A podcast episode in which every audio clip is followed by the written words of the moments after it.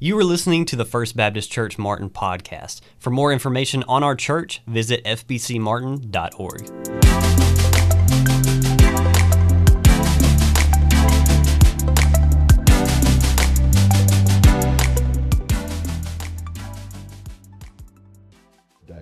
Psalm 131. If you have your Bible, would you turn there? Psalm 131. We are spending our summer in the Psalms. And uh, today we're going to be in the 131st Psalm. There's only three verses to this psalm. It's a really short psalm, so you would think that means a really short sermon. Amen? All the people in the nursery this morning are saying amen, but I'm not quite sure about that. There's a lot in these three verses that we're going to look at together today, and, uh, and I'm excited about that. Just a couple of things about this psalm before we jump in. First of all, it's a song of ascent. Several of the psalms that we've looked at over the summer have been songs of ascent, which means that the people of God would sing these songs as they were ascending, as they were going toward Jerusalem. You always go up toward Jerusalem in the Bible. And so, as they were going up to Jerusalem, as they were making their way to the place of worship, they would sing these songs, preparing their hearts for the worship of God. This is one of those songs that they would sing.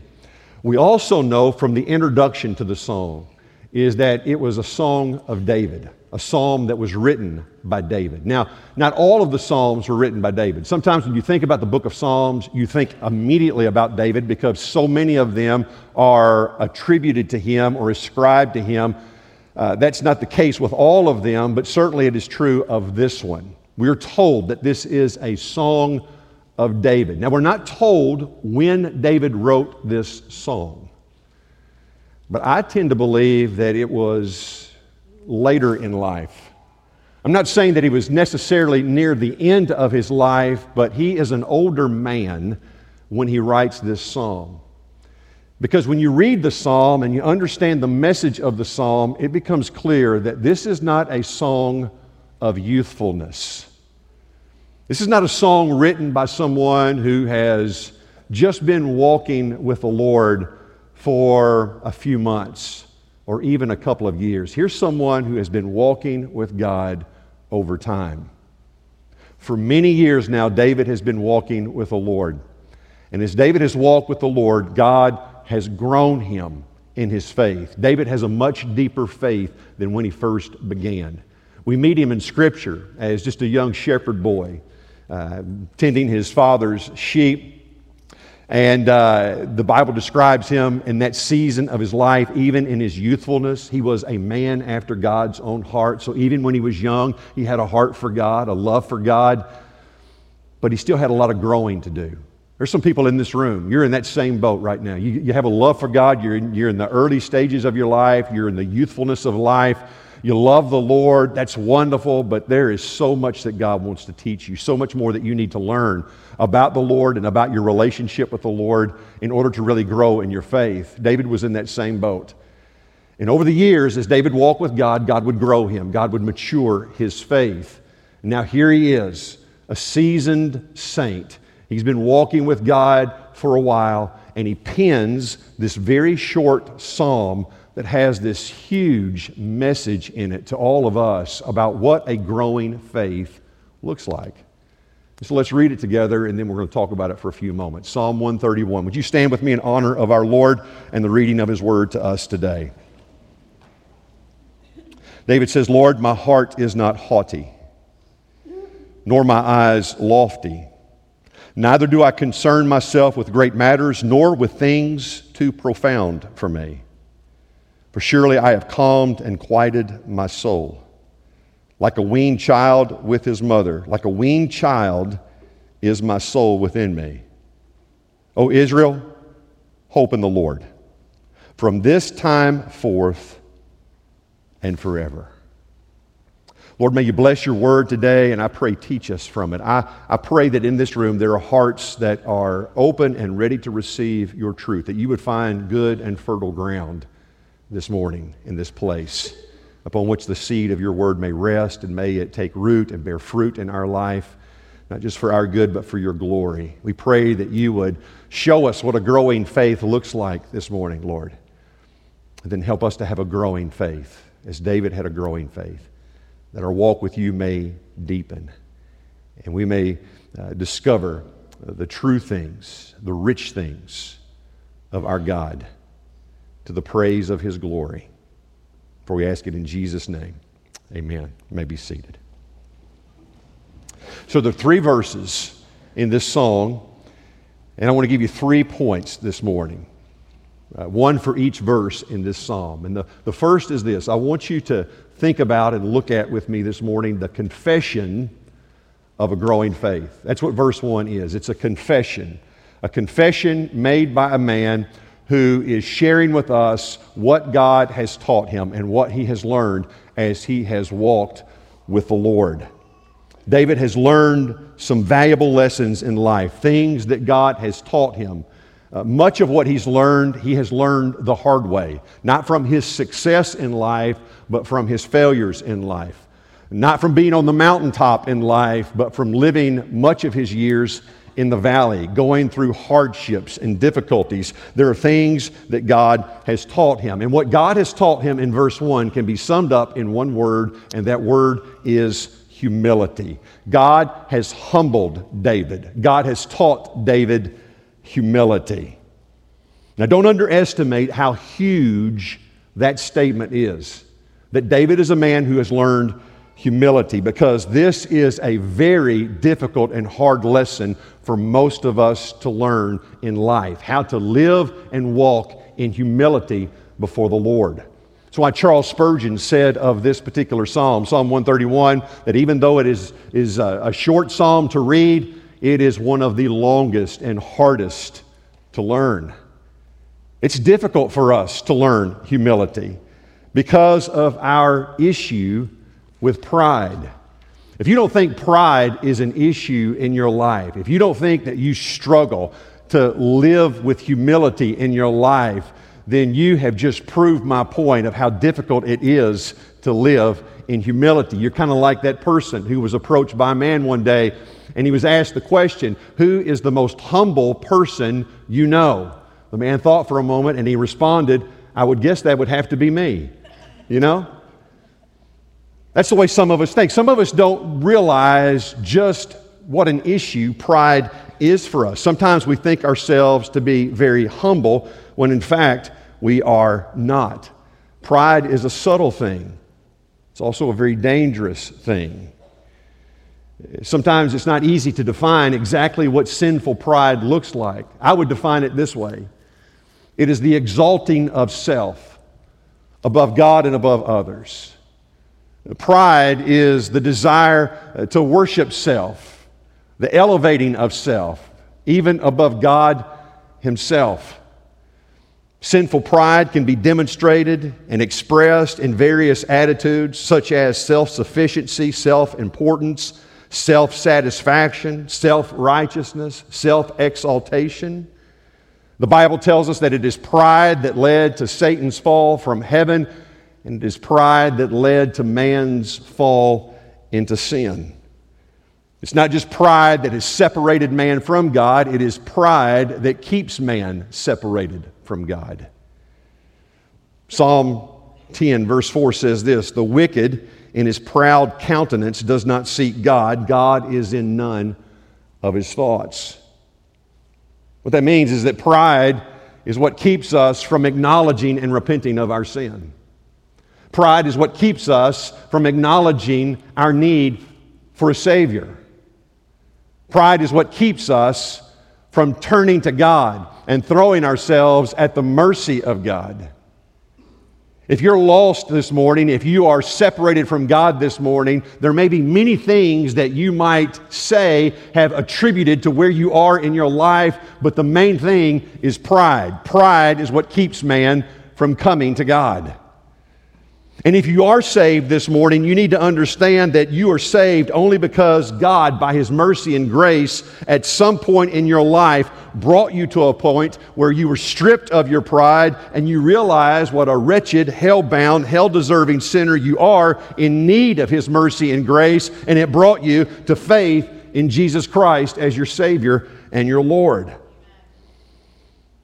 But even though we had to humble ourselves in order to receive God's grace and God's salvation, It doesn't mean that our struggle with pride ends at the moment of our conversion. You may be saved this morning and you may be listening to me and you may be thinking to yourself, well, I've, I've, I've, I've, i know I need Jesus as my Savior and I've trusted Him as my Savior, and so pride, therefore, is no longer an issue in my life. But that's, that's not the case. Truth is, we all will struggle with our pride as long as we live this side of heaven. It's an ongoing battle that we fight within ourselves. The struggle to walk in true humility before the Lord. That's why Jonathan Edwards, the, the great theologian of long ago, preacher in the 1700s, once said these words. He said, Pride remains the main door by which the devil comes into the heart of those who are zealous for the advancement of Christ. Pride is the main handle by which he, the devil, has hold of Christian persons and the chief source of all mischief he introduces to clog and hinder a work of God. And until this disease is cured, medicines are applied in vain to heal all other diseases. What he's saying is this is pride is your biggest issue. It's my biggest issue. When you think of all of the areas in your life where you struggle with obedience to God, if you think about all the, the sin in your life that you wrestle with and that you deal with daily, if you think about why it is that you are so vulnerable and susceptible to temptation in this life, it all stems back to your sinful pride. If you're not growing in your relationship with God this morning, it is because pride in some way is playing a part. It is a factor in hindering your spiritual growth and development. That's why this is such a large statement that, that David makes here in verse 1, confessing to God that God has brought him now to a place where he understands what it means to live and to walk in true humility. Now, understand, this is not false humility that David is projecting here. And David is not exalting himself. He is not putting himself out in front of us so that we can admire him and worship him, but rather he is humbling himself before God. Notice his words are directed to the Lord. And he says, Lord, this is what you've taught me. This is the place that you've brought me to in my life. You have humbled me. Through all of my experiences, as I've walked with you, the thing that I find you're teaching me over and over again is to lose my pride so that I might walk and live before you in true humility. And then in verse 1, David shows us these different areas in his life where he has learned to be humble. First of all, he talks about how he has learned to be humble in his appreciation of God's grace in his life. Notice the begin, beginning of the psalm. He says, Lord, my heart is not haughty, my heart is not lifted up. When David says that, what I believe David is confessing here, what I believe he's saying here, is that even after all of these years, after all this time he has spent walking with God in his life, David understands still just what a great sinner he is and how he lives daily in desperate need of the mercy and the grace of God. This is a confession of a man who's not full of himself. And as he looks at where he is in life and how he got there, not for a moment does he think that he's arrived at this destination because of who he is or because of what he's done. As David surveys his life, all he can see is the mercy and the grace of God. And he's overwhelmed, he's overcome because David knows what a great sinner he is, what a great sinner he was. David knew very well the weaknesses and the sinfulness of David. And even though the Bible describes him as a man after God's own heart, the Bible is brutally honest about David's shortcomings and his failures and his sinfulness. The Bible talks about some great mistakes and great sin that David committed before God that, that, that, that, that, that brought David to the lowest season and the lowest point in his life that you could possibly imagine. He lived through that. He went through all of that. And David has recognized now that he has always been a sinner in need of the mercy and grace of God. Not just in that moment when he entered into relationship with God, but his whole life he has been nothing but a sinner in need of the mercy and the grace of God. And that God would bless him and that God would do the things in David's life that God did. It was all because of mercy And it was all because of grace. See, one of the signs of a maturing faith is that you, you never get past, you never get over the mercy and the grace of God in your life. Instead, what you find is yourself growing deeper in the mercy and the grace of God. A person who's growing in their faith does not become full of themselves, but rather they become overwhelmed and filled with awe and wonder at just how merciful and gracious God has been in their life. There's all kind of places in the Bible that I could take you to demonstrate this, but the one that comes to mind for me is the Apostle Paul. If you remember Paul's story, you, you, you know what he once was before he, before he was gloriously saved on the Damascus Road. He hated the church, he hated Christians, he was out to persecute Christians, he was going to throw more of them in jail and even have some of them killed if need be. He hated Christ, he didn't want anything to do with Christ. He's on the Damascus Road, and then for whatever reason, Christ appears to him on the Damascus Road and it changes Paul's life forever. In fact, at that moment, he was a man named Saul. God so incredibly changed his life by his grace that eventually he becomes known by a new name. And so, for the rest of Scripture, we know him as, as Paul, the apostle. When Paul writes Timothy in 1 Timothy, Paul has been walking with Christ for a long time. And Paul has, has, has seen God do some incredible things through his life and through his ministry. There's no telling how many people now who've come to faith in Christ as a result of Paul's preaching of the gospel. There's no telling how many churches Paul has planted or had influence in planting across the first century world. He has seen God work and he's seen God do incredible things, but never for a second was Paul full of himself. Instead, Paul was overwhelmed even more later in his life at what God had done by his grace than he was in the beginning of his walk with Christ. That's why he writes to Timothy and he says this He says, I thank Christ, Jesus our Lord, who's enabled me because he counted me faithful, putting me into the ministry, even though I was once a blasphemer, a persecutor, an insolent man, but I obtained mercy because I did it ignorantly and in unbelief. And the grace of our Lord was exceedingly abundant toward me with faith and love, which are in Christ Jesus. And this is a faithful saying and worthy of all acceptance. In other words, Paul is saying, I want you to sit up and listen to what I'm about to share with you. He says, This is a faithful saying worthy of all acceptance that Christ Jesus came into the world to save sinners, of whom I am chief. I'm the worst of them. However, for this reason I obtained mercy that in me first Jesus Christ might show all long suffering as a pattern to those who are going to believe in him for everlasting life. In other words, Paul says, I don't know why God would save somebody like me. I know who I was. I know what I did. I don't know why God would save me. The only thing I can figure out is that God saved my life. He saved my soul to demonstrate His power and His glory and His grace in me. Paul was not full of himself, he was full of grace. Here's a man who's walked with the Lord for a long time now, and he's just grown deeper in the grace of God. That's how you know you're growing in your faith, is that you don't get over the cross, you don't get past the cross. Instead, the cross becomes something that's more precious to you. The grace of God is something that becomes deeper and richer in your life, and you realize the more you walk with God, just how hell deserving you are, and you're overwhelmed that He can't, that He didn't give that to you, but instead He gave you life and forgiveness and a hope of salvation. Praise God. He says, Lord, my heart is not haughty. I'm not full of myself. I'm full of grace. Then he says this, and he goes right along with it. He says, My heart is not haughty, nor my eyes lofty. I believe the first part of verse 1, he's talking about how he saw himself in the eyes of God.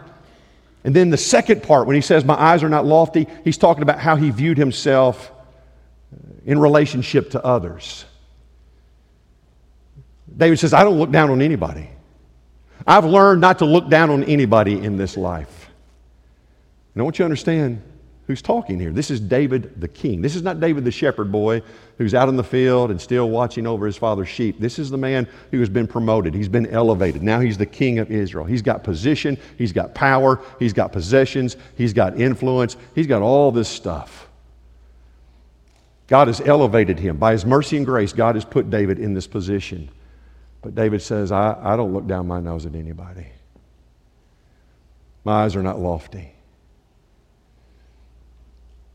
Because David understood that he didn't get to where he was because of anything that he had done, or because he'd earned it, or he deserved it, or anything like that.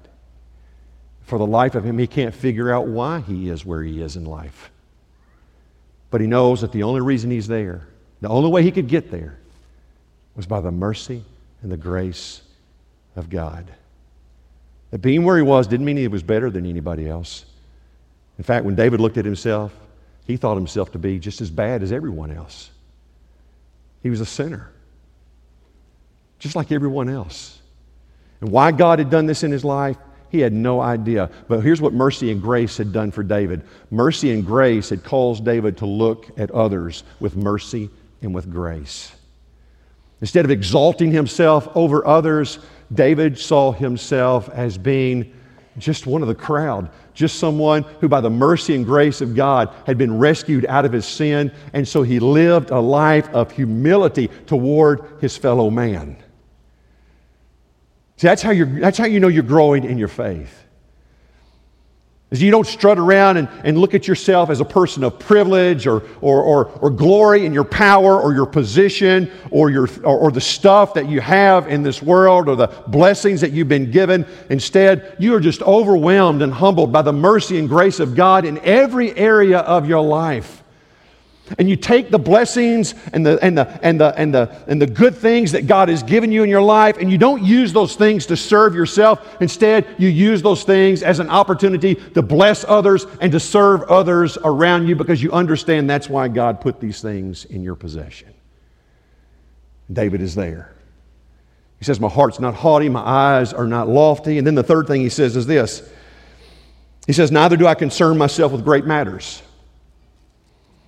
I've spent some time this week trying to figure out what exactly David is talking about here, and there's all kinds of commentary and commentators that try to explain exactly what David is talking about. And many of them conclude that what David is referring to here is the way he sees the endeavors of his life, the, the work that he's been called to. And when he says, Neither do I concern myself with great matters, what David is saying is that I realize in my humility that there are some things that God just has not called me to do. Now, I want you to think about that. What, what, what's something that stands out? As you think about David's story, what's something that stands out? David desired with all of his heart to build a temple for the Lord. He wanted to. It was in his heart to build God a temple. He wanted to, be a, he wanted to build a permanent place for the Ark of the Covenant to rest, where the people of God could come and worship. But God looked at David and said, No, you're not going to do that. You're not the one that I've appointed for that. You're not going to build a temple for me. Instead, it will be one who comes behind you, one of your descendants. It would be Solomon who would build the temple. And David, in his humility, had to accept that. He had to accept the fact that, that God had something for Solomon that he did not have for him. But what God had called David to do, David realized that he must do, and he must do it faithfully, but he must do it in the strength and the power of the Lord. And so when he says, I do not concern myself with great matters, what he's saying is this He's saying, in humility, we all have to recognize at some point that there are some things that God has not called us to do. We're not all called to do the same thing. There's a lot of debate and discussion going on, even in the evangelical church today, about different roles and different functions, even among the different genders within the church. And listen, I'll just say this we're going to get into that topic when we get through 1 Corinthians, but I'll just tell you there are some things that God has not called some of us to do in the church.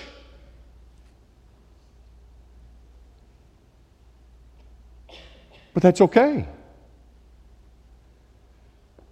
Because God has called us all to do something for His kingdom and for His glory. And what God has called us to do, whatever that is, it's important to the advancement of the gospel, to the work of God. But we've got to understand that we can't do anything that God's called us to do. We can't be who God's called us to be. We can't finish the work that Jesus has left for us to do in this world if we are doing it in our strength. We have to understand that we have been called to something that's way above our pay grade. Amen? That the only way that we can do kingdom work is with kingdom power.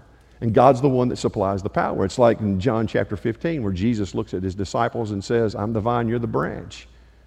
You abide in me, and I in you, you're going to bear much fruit. But apart from me, you can do nothing. I'll tell you, sometimes in our pride, in our sinful pride, we in the church forget where the power comes from. And we start believing that it's our ingenuity and it's our methods and it's our creativity and it's our charisma and our personality and our persuasion and the way we present things that causes people to respond. And I'm telling you, that's not true. Not in the kingdom of God. That if someone gets saved this morning, it won't be because they heard great preaching. It'd be because they met a great God this morning whose spirit is in this room and moving with power as his word is being proclaimed. There's nothing that happens in the kingdom of God for which we can take credit for. And David says, I realize that now. I realize my limitations. I realize there's some things that I can't do. I realize that the things I've been called to do, I have to rely on you to do them. And I, I, I don't concern myself with anything beyond that. And then he says one more thing when it comes to this confession of humility. He says, Nor do I concern myself with things too profound for me. And when he says that, what he's talking about are the, the mysteries of life. David is humbled when it comes to understanding the mysteries of God, the mysteries of life that we just can't fully explain. And I want you to please understand that David is not suggesting that we don't need to study God's Word or that we just need to leave theological matters alone. That's not what he's saying at all. The Bible says that we're to study to show ourselves approved. We're to be lifelong students of God's Word. But what David is saying is that there are some things, no matter how long you study God's Word, no matter how long you walk with God in this life, there are going to be some things that you're never going to wrap your mind around. Some things that you will never, ever, ever understand this side of heaven. That's true with a lot of things.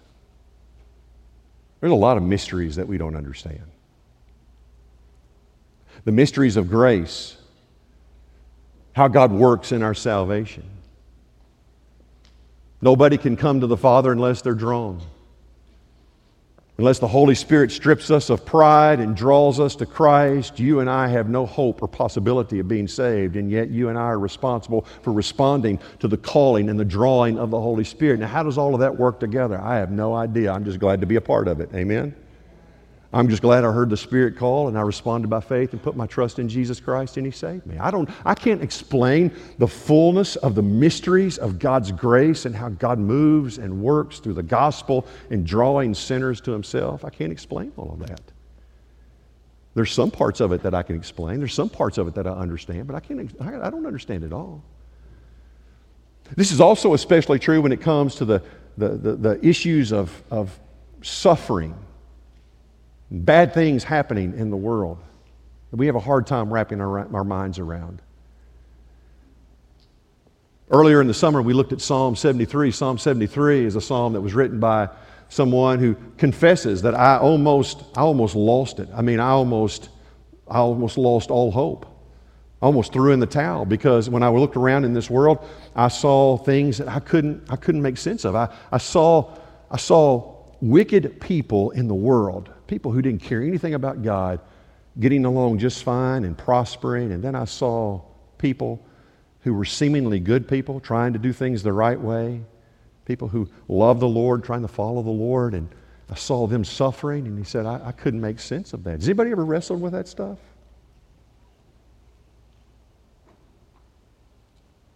I tell you, you don't have all the answers, and nor, nor do I. There's some things you just can't explain. A verse that's helped me, somebody introduced me to this verse long ago, and I shared it with a group of people in this room this past week. As we gathered together to celebrate the life of a 16 year old girl who was tragically killed in a car wreck last weekend. When I walked into the room, I knew that this room was full of people who had a lot of questions and they didn't have any answers. People were wondering why, why, why did this happen? Why to this family? Why to this girl? Why, why, why would God allow something like this? And I shared this verse with him. It comes out of Deuteronomy chapter 29, verse 29. It says this It says, The secret things belong to the Lord our God. But those things which are revealed belong to us and to our children forever, that we may do the words of this law.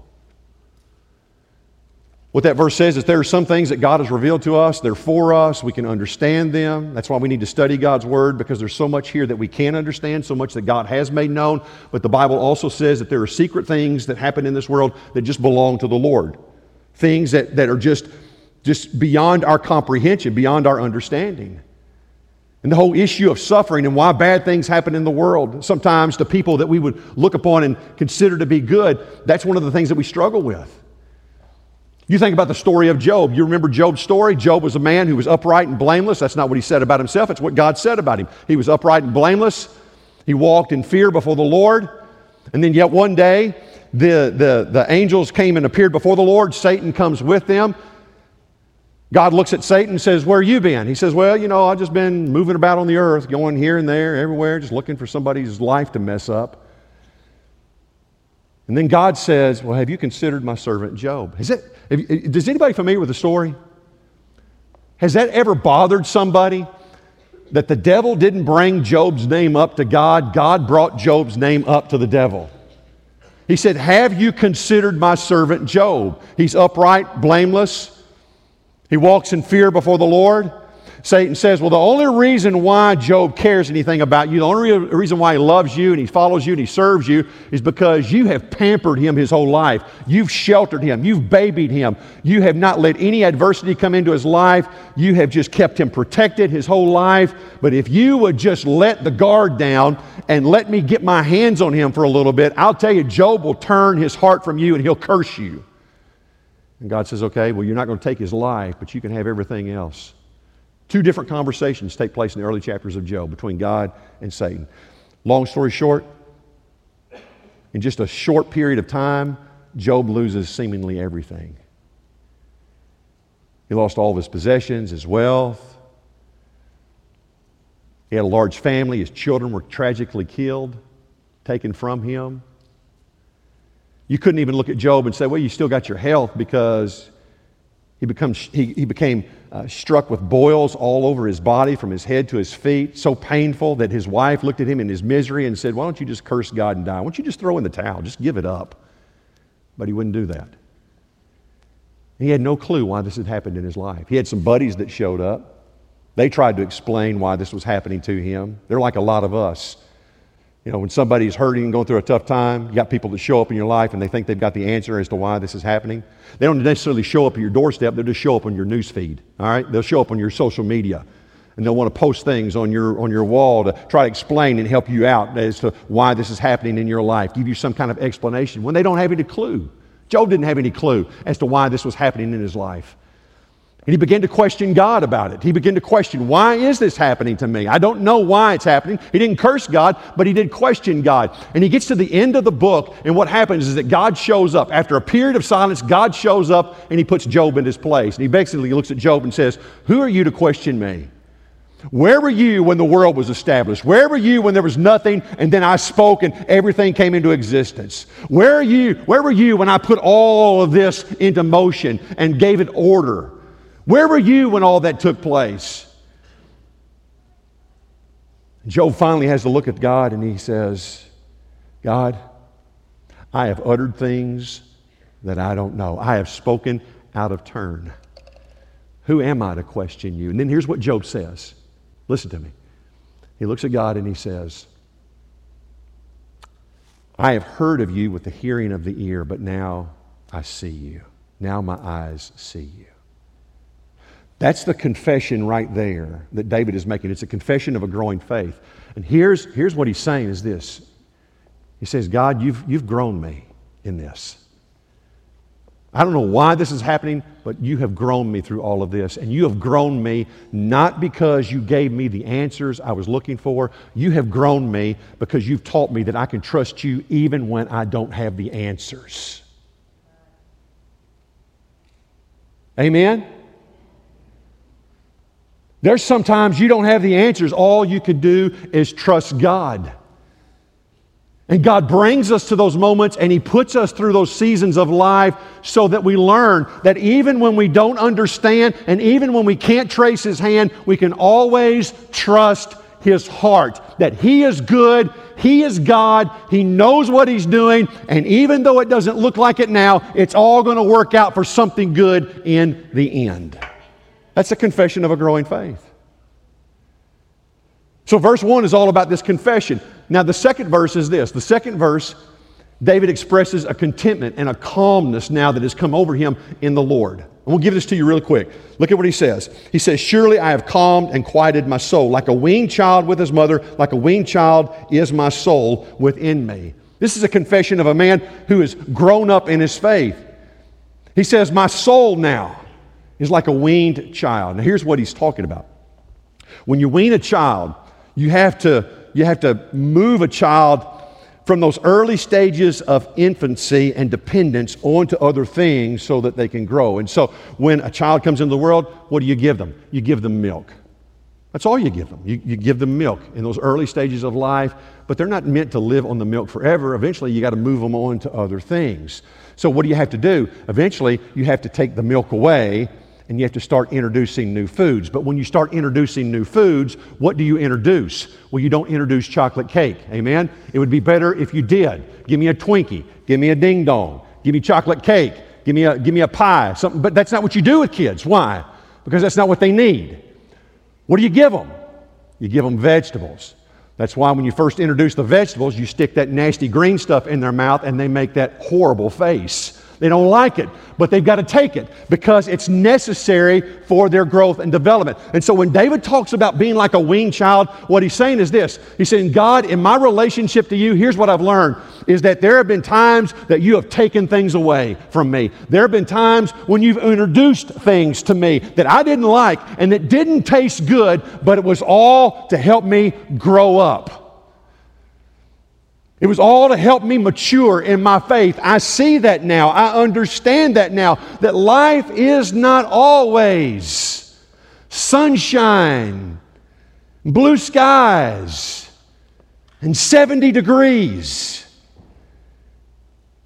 There's adversity and there's trouble and there's difficulty and there's hardship and there's pain, but all of that is part of growing up in our faith. And here's what he said He said, Over this time, over this period, I have learned to quiet my soul. Now, God's been doing this, but David says, I've learned to quiet my soul. What he means is this He's, he's saying, Listen, God, you've been teaching me my whole life. You've been teaching me lessons, and now I'm learning to accept. How many of you know that some of you, some of us, I'm not just you, us, we keep repeating the same lessons. We keep going through the same stuff because we won't grow up. Amen?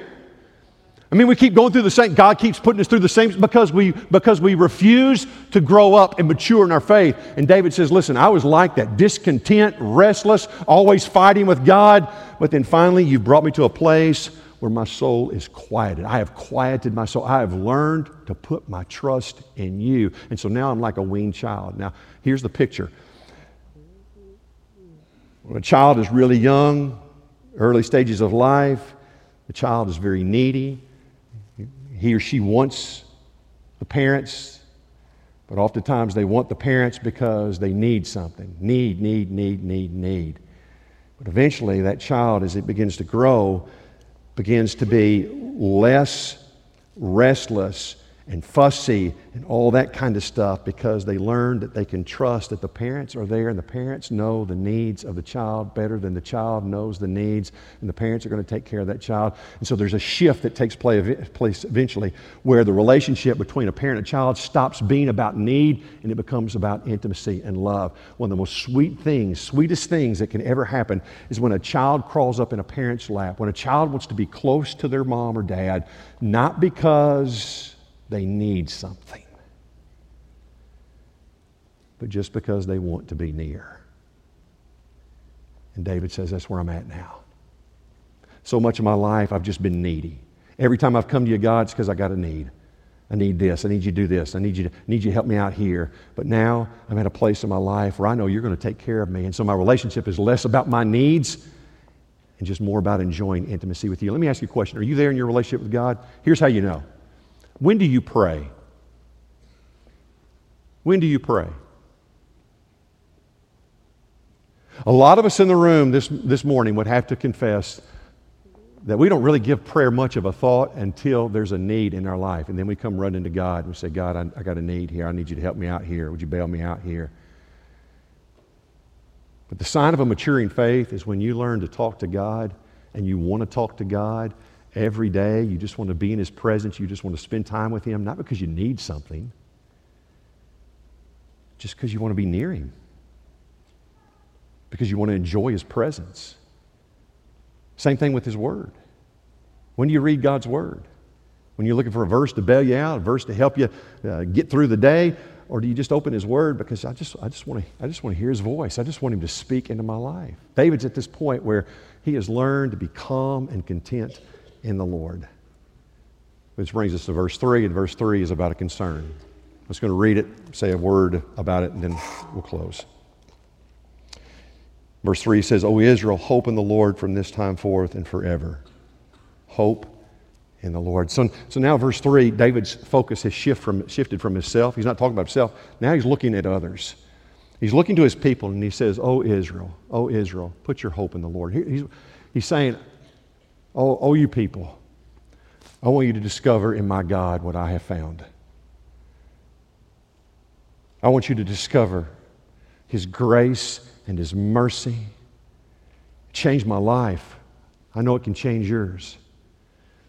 I, I, want you to discover this confidence in the Lord, to know that you can trust Him, to know that even when life doesn't make sense, when, when life is bigger than you, when you're confused, when, there's all these mysteries staring at you in the face, and you got no answers to the question that you have, that you can still trust God because He's good and He loves you and He cares about you. And he's proved that by sending His Son to die on a cross for your sin. And if God would do that for you, you know you can trust Him with everything else in your life. I just want you to learn how you can trust God, you can put your faith in God, how your soul can be at rest. I want you to know that. Uh, Israel, would you put your hope in the Lord? Do it now and forever. He's concerned about others. And see, this is the sign, this is one of the signs of a growing faith as well. Is that as you grow in your faith, it stops being just all about you. Suddenly your focus, your heart shifts, and you begin to think about people around you and wanting them to know and experience what you have found yourself in the Lord. We talk about our mission statement around here that we exist as a church to glorify God by helping every generation to believe, connect, grow, and go. It means we want people to know Jesus Christ as their Savior. Then you look at the rest of the mission, the mission statement, the other two parts, it seems like there's a lot of emphasis there about spiritual growth and spiritual development. And sometimes there could be a concern that, that like, listen, we need to be very evangelistic. We need to be extremely evangelistic as, as the church. We need to preach the gospel to people, and we need to do that, and we want to do that. And I'll tell you, that's our heart, is to share the gospel with as many people as we can. But if we really want to reach, reach Martin and we want to reach the world, then it goes beyond with just sharing the gospel with people. It means that the people who have believed the gospel, we need to help them grow in their faith. We need to help them connect with other believers who will encourage them and help them to grow in their faith so that they would deepen in their walk with God, that they would grow stronger in their relationship with God. Because if that happens, the last part of the mission statement about going, going back out in the world and making disciples, that'll take care of itself. If our church is growing spiritually like it should, you won't need somebody standing up here begging you to go out in the world and share the gospel. You'll just do it. You know why? Because one of the indications and signs of a growing faith is that your heart becomes burdened and concerned for the people around you, to know what you know and to experience what you've experienced in a relationship with God. Can I get an amen?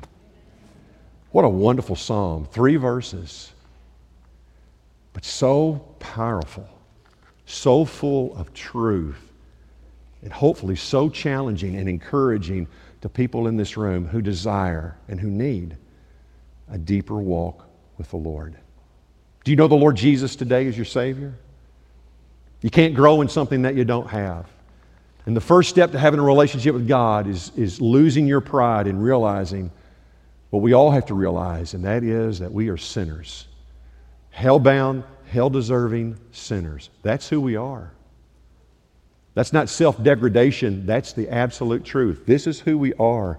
But God, in His mercy and grace, sent His Son to die for us on a cross, and He raised Him up from the dead so that through Him we could be forgiven and we could have everlasting life. Our hope is built on nothing less but Jesus' blood and His righteousness. Have you ever come to that place of believing that? If not, today is your day Today's the day to turn from your sin and put your faith in Jesus Christ as your Savior. And if you have done that, are you growing in your faith? Babies are beautiful and they're wonderful, but they're meant to grow. And you came into the kingdom of God as a babe in Christ, but God intends for you to grow. And there's so much that God wants to do in your life, and so much of Himself that He wants to show you and share with you. Would you let God teach you, like He taught David, how to live in humility, how to find contentment in the Lord, and how to understand that the Lord is all that you need? If you were encouraged by today's sermon, leave us a rating and subscribe to the podcast. To learn more about First Baptist Church Martin, visit fbcmartin.org.